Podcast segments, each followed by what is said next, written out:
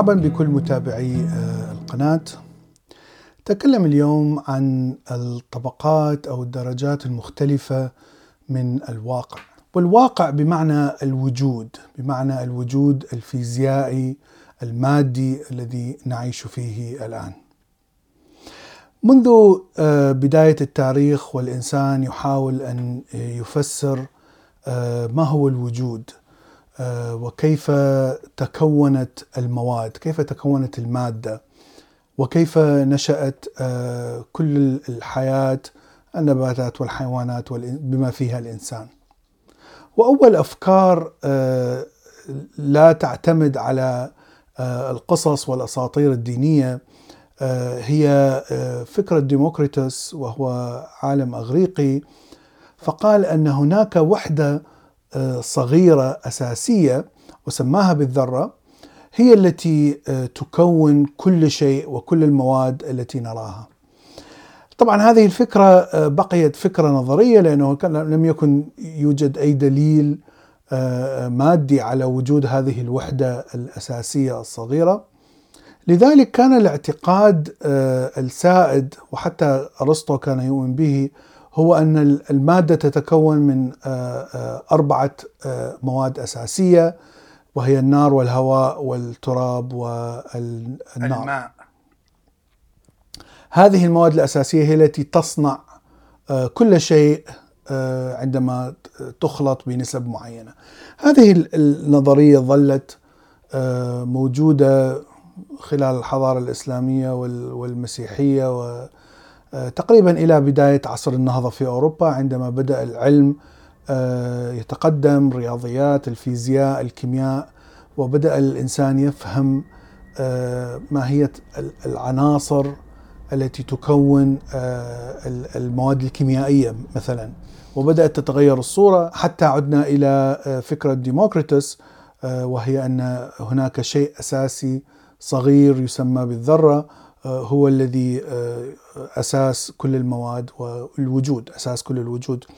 في نهاية القرن التاسع عشر هناك كثير من العلماء الذي أثبتوا بأن هناك فعلا شيء اسمه ذرة مثل نيلز بور آه، وقدموا نظرية آه، طبعا بناء على فيزياء وكيف تتصرف هذه الذرة وكتبوا معادلات الرياضية التي تشرح تصرف هذه الذرة وبذلك تخطوا مسافة كبيرة في فهم الوجود أو فهم الواقع. لنعود الآن إلى مفهومنا الآن إلى الواقع، ما هو الواقع؟ أول درجة من الواقع الذي نعرفه الآن هو آه، ما يسمى بال subatomic level أو الجزيئات الأصغر من الذرة. هذه هي أساس تكوين المادة آه، آه، والطاقة في الكون. الجزيئات الأساسية وهي quarks muons gluons فوتونات الكترونات هذه هي الأشياء المكونات الأساسية للكون حسب آه، علمنا الآن. كيف اكتشفنا آه، وجود هذه الجزيئات؟ الطريقة التي آه، اكتشفت بها كل هذه الجزيئات هي عندما تصدم جزيئات كبيرة مثل البروتون أو النيوترون بعضها البعض. عندما تصطدم هذه الجزيئات تنتج طاقة كبيرة جدا. ومن هذه الطاقة الكبيرة تتحول جزء من هذه الطاقة إلى جزيئات صغيرة أصغر من من البروتون. وهذه الجزيئات تبقى يعني لفترة قصيرة جدا جزء جزء جزء من الثانية. ثم تتحلل. فعندما نلاحظ ما هي هذه الجزيئات التي تكونت آه، آه، نبدأ بدرس خصائص هذه الجزيئات. ومن هنا اكتشفنا أن البروتون والنيوترون هي في الحقيقة مكونة من الكواركس. فالكواركس هي الجزيئات الأساسية التي تكون آه، نواة الذرة والإلكترون الذي هو أيضا يعتبر وحدة أساسية وجزيء أساسي يدور بشكل غيمي حول حول النواة. وهناك قوة كهربائية تربط الإلكترون بالنواة ومن هنا تتكون الذرة. المجال الكهربائي القوي هو الذي آه، يعطينا إحساس بصلابة المادة. إذا نحن فهمنا أن المكونات الأساسية للمواد هي الكوارك. لكننا أيضا اكتشفنا أنه كيف حصل هذا الجزيء أو هذا الكوارك على كتلة؟ هناك آه، مفهوم في الفيزياء أن الوجود الأساسي للكون هو مجرد طاقة أو مجال آه، معين. يعني مثل ما نقول هناك مجال مغناطيسي ومجال كهربائي هناك مجال معين اسمه مجال هيجز. هذا هو الأساس تركيبة الكون. عندما تصطدم هذه الجزيئات الكوارك الفوتونات مثلا الإلكترونات عندما تصطدم بهذا المجال مجال هيجز فإنها تحصل على الكتلة وطبعا آه، بوجود الكتلة إذا ممكن ان أن تتكون آه، الذرات ممكن أن تلتحم فيما بعضها وتتكون الذرات ومن ثم تكون المادة التي نتكون نحن منها. فالفكرة الأساسية أن هذا المجال مجال هيجز الأساسي هو أساس الكون وحتى هناك فكرة تقول أن أن الكتلة أو المادة هي فعليا تتكون عندما يهتز هذا المجال مجال هيجز اهتزاز مجال هيجز هو الذي ما نشعر به نحن آه، آه، مادة. يعني هو فعليا ليس مادة في أساسه لكن هذا ما نشعر به نحن آه، في عالمنا الفيزيائي الكبير.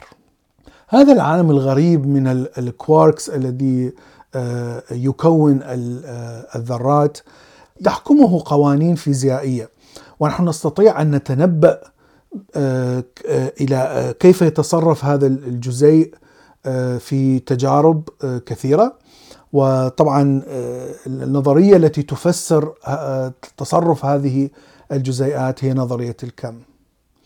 نظرية الكم تحتوي على كثير من المعادلات المعقدة الرياضية وبواسطة هذه المعادلات نستطيع أن نعرف كيف تتصرف هذه الجزيئات.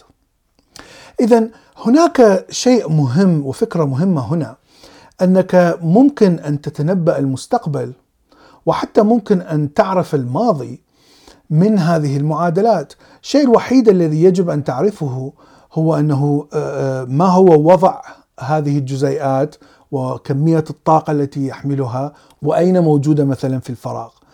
إذا عرفت كل هذه المعلومات لكل جزيئات الكون، طبعا هو شيء يعني نظري لكن عملي شيء مستحيل. لكن نظريا لو عرفت آه، آه، هذه المعلومات لكل جزيئات الكون تستطيع بمعادلات نظرية الكم أن تعرف كيف ستتصرف هذه الجزيئات وبذلك ستعرف ماذا سيحصل في المستقبل.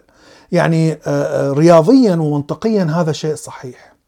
وهذا الشيء الذي تنبأ به لابلاس العالم الفرنسي الرياضي مشهور في القرن الثامن عشر آه، باعتمادا على طبعا طبعا في ذلك الوقت لم يكن هناك نظرية الكم لكنه اعتمد على نظرية نيوتن وفيزياء نيوتن واعتبر أن لأن فيزياء نيوتن تشرح كيف تتحرك المادة وأين ستذهب المادة اعتمادا على آه، حركتها وسرعتها والطاقة الكامنة. فقال إذا أعطيتني معلومات عن كل المواد في الكون آه، السرعة والطاقة الكامنة والاتجاه إذا أستطيع أن أتنبأ بالمستقبل بسهولة مجرد أن أدخل كل هذه المعلومات في معادلات رياضية.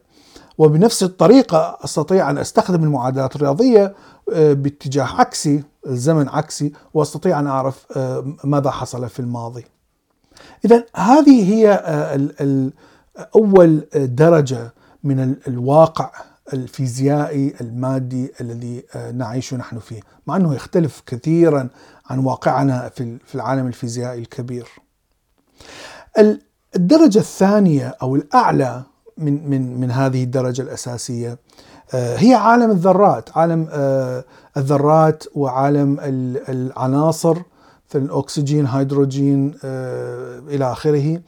وكيف تتألف الذرات فيما بينها لتكون العناصر وكيف آه، آه، ممكن أن تنشطر الذرات وممكن أن تلتحم.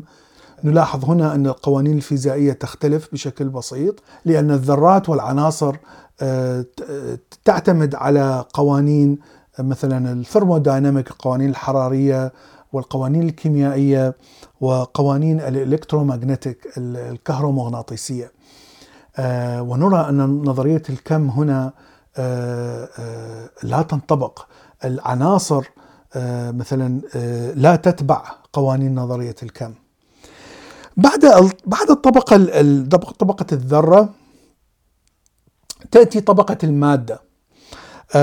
والمادة هنا مثل كيف تتحكم بها الجاذبية؟ طبعا الجاذبية تعتمد على مجال مثل مجال الكهربائي ومجال مغناطيسي هناك مجال آه، للجاذبية آه، ولكننا لا نعرف آه، ما هو الجزيء الذي يتحكم بهذا المجال. لحد الآن توجد هناك افتراضيات على أنه شيء يسمى graviton جزيء يسمى graviton وهو الذي يتحكم بالجاذبية ومجال الجاذبية لكنه لم يكتشف لحد الآن.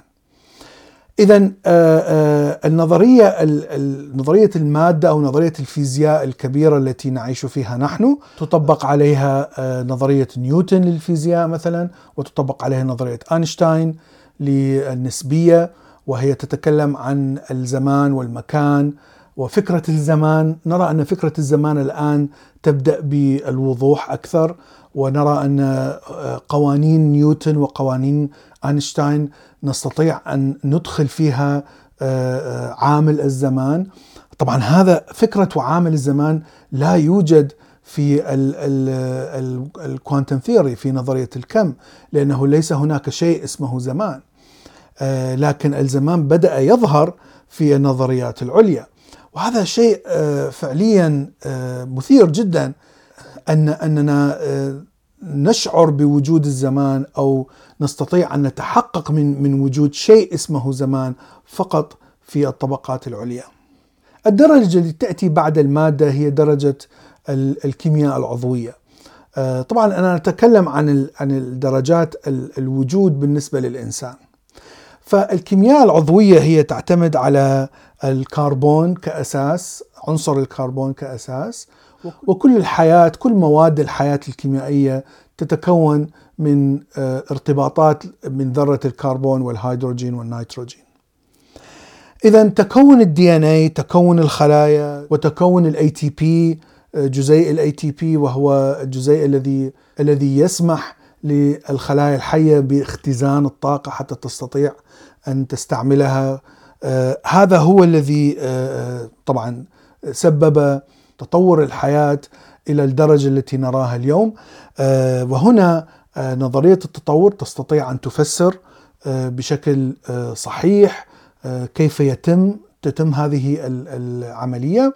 وطبعا الكيمياء وعلم البيولوجي علم الأحياء أيضا علم التشريح أيضا يستطيع أن يفسر ماذا يحدث داخل الخلية وكيف تعمل هذه التفاعلات الكيميائية في ديمومة آه، الكائن الحي. طبعا لحد الآن الإنسان الذي يعي الوجود آه، ويعيش في في مجتمع آه، ويأخذ بقوانين هذا المجتمع لا يعرف أي شيء عن هذه الدرجات من الوجود. الشيء الوحيد الذي يعرفه الإنسان هو هو الدرجة الأخيرة التي تأتي فوق درجة الكيمياء العضوية وهي درجة الوعي الأنا آه، درجة آه، الحياة الموت آه، الأساطير العلم التطور الاجتماعي التطور الأخلاقي علم النفس سايكولوجي والفلسفة وحتى العلم الاجتماعي. فهذه العلوم تفسر تصرفات الإنسان وتعاملات الإنسان داخل المجتمع وبين المجتمعات وبين الدول وهذا هو الواقع الذي نشعر به نحن والذي آه، نحس أن هذا هو الواقع الوحيد آه، الذي آه، يمثل الوجود بالنسبة لنا. وهذا الشيء الذي كان يفهمه الإنسان القديم يعني تقريبا منذ نشأة الإنسان قبل 5000 سنة أو 6000 سنة وظهور الحضارات. إلى تقريبا بداية القرن العشرين الإنسان يتصور أن هذا هو الوجود. آه، هو المجتمع والأفكار والوعي والأديان إلى آخره. وبعدها بدأنا نكتشف أسرار عميقة جدا للوجود لم نكن نعرفها. وهذه الفكرة التي أحببت أن أوصلها اليوم، مهما كان إحساسك بالوجود خاصة الإحساس الغريزي الذي يأتي مما تعلمته عند الطفولة هذا الإحساس هو كاذب هو مجرد أفكار بنى عليها دماغك كل كل ما تعرفه وكل مشاعرك وكل تفكيرك وبهذا كل استنتاجاتك وحتى الأفكار الجديدة التي التي تأتي بها. لكن عندما تنظر بشكل علمي وبشكل فيزيائي عن الكون وتفكر بشكل مجرد أكثر تكتشف أن الوجود شيء مختلف تماما.